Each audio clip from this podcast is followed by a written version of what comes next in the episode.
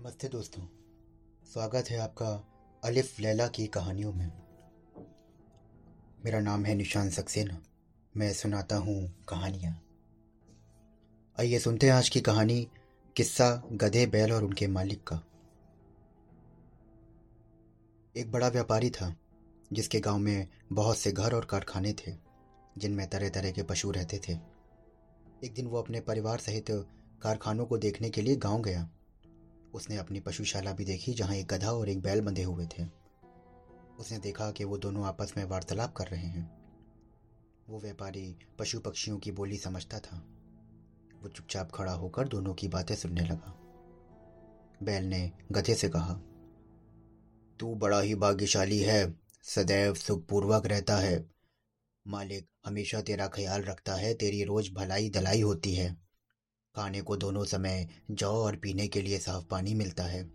इतने सादर सरकार के बाद भी तुझे केवल ये काम लिया जाता है कि कभी काम पड़ने पर मालिक तेरी पीठ पर बैठकर कुछ दूर चला जाता है। तुझे दाने घास की कभी कमी नहीं होती। और तू जितना भाग्यवान है, मैं उतना ही अभागा हूँ। मैं सवेरा होते ही पीठ पर हल लाद कर जाता हूँ और वहाँ दिन भर मुझे हल में जोत कर चलाया जाता है। हलवाहा मुझ पर बराबर चाबुक चलाता रहता है। उसके चाबुकों की मार से पीठ और जुएँ से मेरे कंधे छिल गए हैं।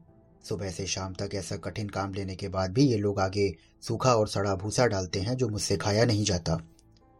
मैं रात भर भूखा प्यासा अपने गोबर और मूत्र में पड़ा रहता हूँ और तेरी सुख सुविधा पर ईर्षा करता हूँ। गधे ने ये बात सुनकर कहा, ए भाई जो कुछ तू कहता है, ये सब सच है। सचमुच, तुझे बड़ा कष्ट है। किंतु जान पड़ता है, तू इसी में प्रसन्न है। तू स्वयं ही सुख से रहना नहीं चाहता। तू यदि मेहनत करते करते मर जाए तो भी ये लोग तेरी दशा पर तरस नहीं खाएँगे। अतएव, तू एक काम कर। फिर ये तुझसे इतनी मेहनत नहीं लिया, किया करेंगे और तू सुख से रहेगा। बैल ने पूछा कि ऐसा कौन सा उपाय हो सकता है? गधे ने कहा तू अपने को रोगी दिखा। एक शाम का दाना भूसा ना खा और अपने स्थान पर चुपचाप लेट जा। बैल को यह सुझाव बड़ा अच्छा लगा। उसने गधे की बात सुनकर ऐसा ही किया। और उसने गधे को दुआएँ दी। दूसरे दिन प्रातःकाल हलवाहा जब पशुशाला में ये सोच कर गया कि रोज की तरह बैल को खेत जोतने के लिए ले जाए तो उसने देखा कि रात की लगाई सनी ज्यों त्यों रखी है। और बैल धरती पर पड़ा हाँफ रहा है। उसकी आँखें बंद हैं और पेट फूला हुआ है। हलवाई ने समझा कि बैल बीमार हो गया है। ये सोचकर उसे हल में ना जोता तो उसने और उसने जाकर ये बात व्यापारी को बताई। व्यापारी ये सुनकर जान गया कि बैल ने गधे की शिक्षा पर कार के स्वयं को रोगी दिखाया है। अतएव उसने हलवाहे से कहा कि आज गधे से हल जोत दो। इसलिए हलवाहे ने गधे को हल में जोत कर उसे सारे दिन काम लिया। गधे को खेत जोतने का अभ्यास नहीं था, वो बहुत थक गया। उसके हाथ पाँव ठंडे होने लगे।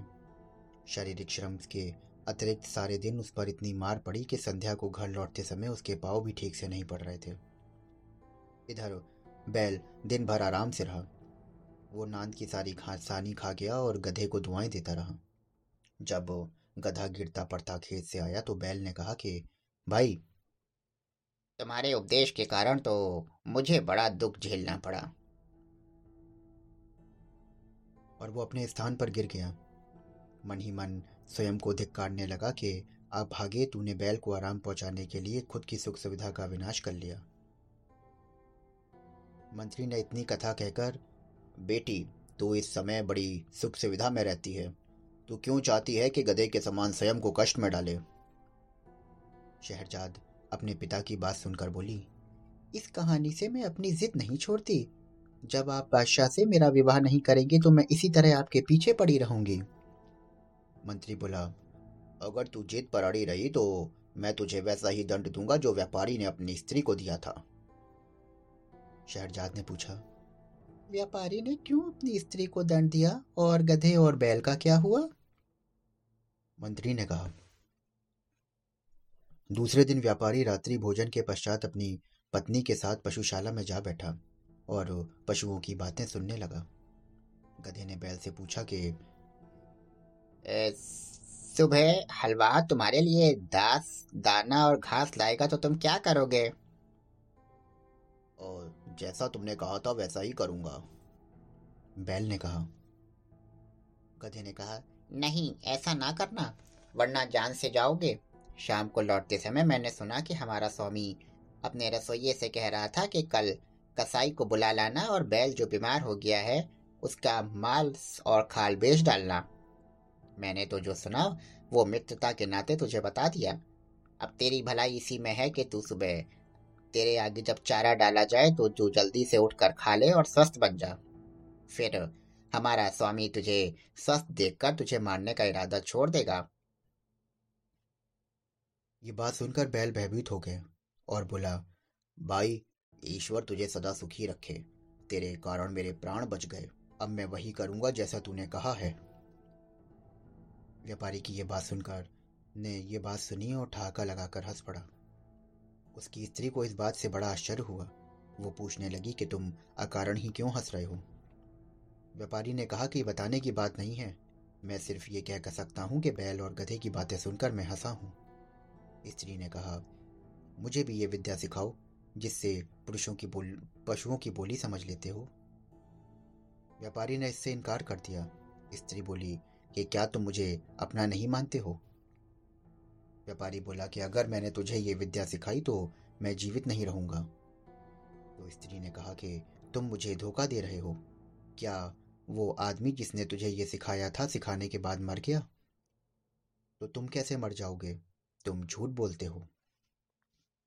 कुछ भी हो, मैं तुमसे ये विद्या सीख के ही रहूँगी। अगर तुमने मुझे नहीं सिखाया तो मैं प्राण तज दूँगी।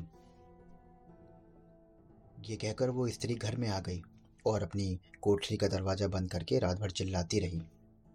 व्यापारी रात को तो सो गया, लेकिन दूसरे दिन उसने वही हाल देखा तो स्त्री को समझाने लगा कि तू बेकार जिद करती है। ये विद्या तेरे सीखने के योग्य नहीं है। स्त्री ने कहा कि जब तक तुम मुझे ये भेद नहीं बताओगे, मैं खाना पीना छोड़े रहूँगी और इसी प्रकार चिल्लाती रहूँगी। व्यापारी ने कहा कि अगर मैं तेरी मूर्खता की बात मान लूँ तो अपनी जान से हाथ धो बैठूँगा। स्त्री ने कहा कि मेरी बला से तुम जियो या मरो, लेकिन मैं तुमसे ये सीख कर ही रहूँगी कि पशुओं को, की बोली कैसे समझी जाती है।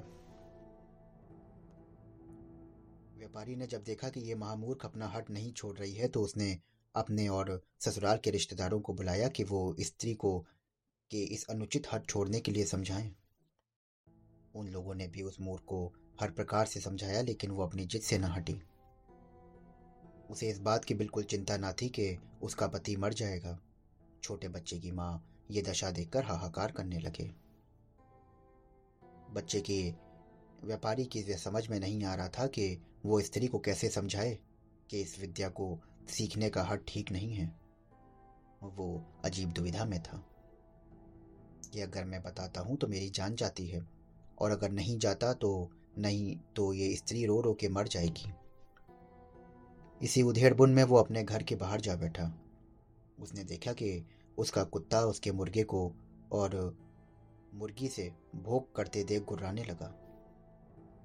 उसने मुर्गे से कहा, तुझे लज्जा नहीं आती?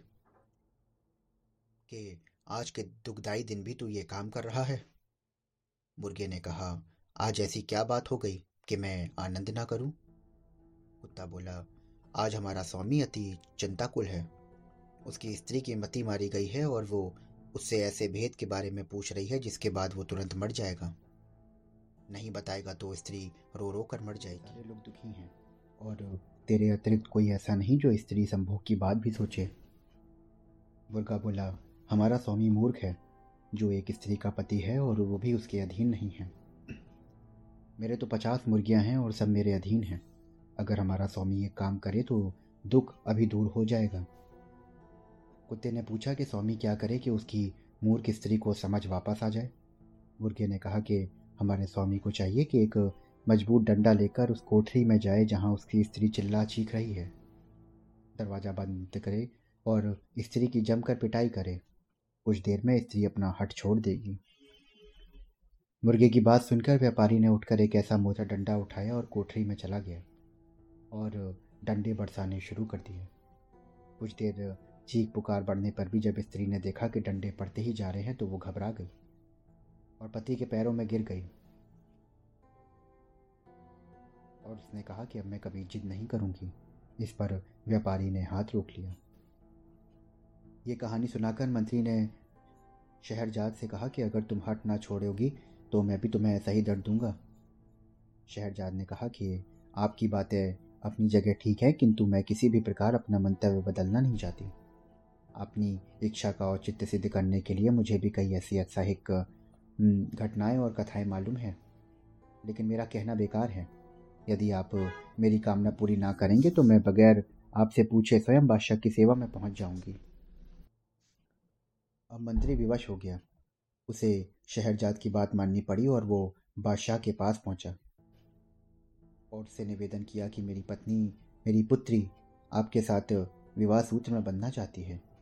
बादशाह को इस बात पर बड़ा आश्चर्य हुआ और उसने कहा कि तुम सब जानते हुए भी अपनी पुत्री के लिए ऐसा भयानक निर्णय क्यों ले रहे हो? मंत्री ने कहा कि वो खुद ही इस बात के लिए मुझ पर ज़ोर दे रही है। वो चाहती है कि वो एक रात के लिए आपकी दुल्हन बने। बादशाह को आश्चर्य हुआ और वो बोला कि, तुम इस धोखे में ना रहना कि तुम्हारा ख्याल करके मैं प्रतिज्ञा छोड़ दूँगा।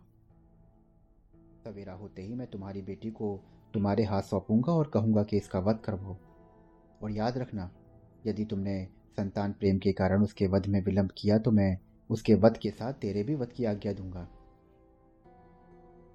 मंत्री ने निवेदन किया, मैं आपका चरण सेवक हूँ। जैसे कि मैं आज तक करा करता आया हूँ, वैसे ही करूँगा। आपकी आज्ञा का पालन मेरे लिए सर्वोपरि होगा। बादशाह ने मंत्री की बात सुनी और कहा कि इस कार्य में विलंब क्यों कर रहे हो? तुम आज रात को ही अपनी बेटी को ले जाकर उसका विवाह मुझसे कर दो। मंत्री ने बादशाह से विदा लेकर यह बात शहरजाद को बताई। शहरजाद ये सुनकर प्रसन्न हुई और बोली कि आप मेरा विवाह करके पश्चाताप ना करें। भगवान चाहेगा तो इस मंगल कार्य से आप जीवन पर्यंत हर्षित रहेंगे। फिर शहरजाद ने एक छोटी बहन दुनिया जात को एकांत में ले जाकर उससे कहा, मैं तुमसे एक सहायता चाहती हूँ। आशा है कि तुम इनकार ना करोगी।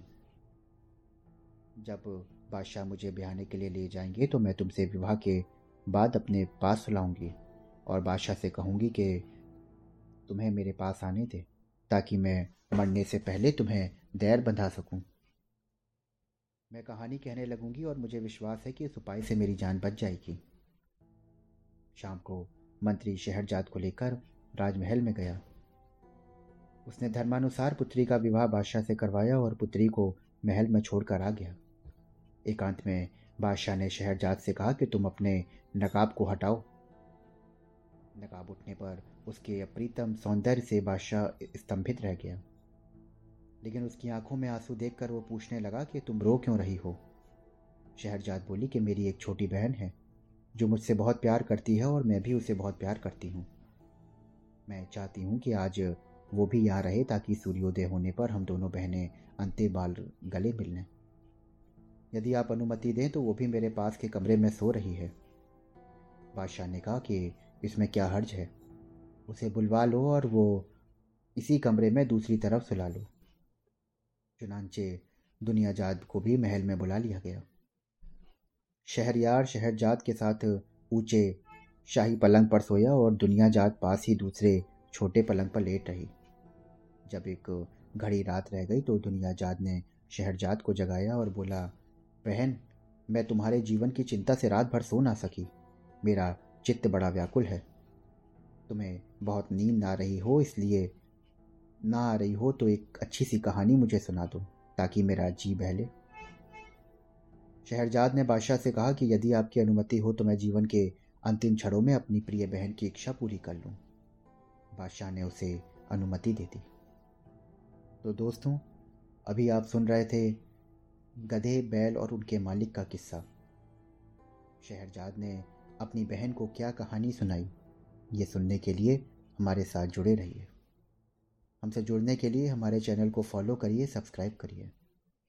फिर मिलता हूँ आगे की कहानी के साथ। शुक्रिया।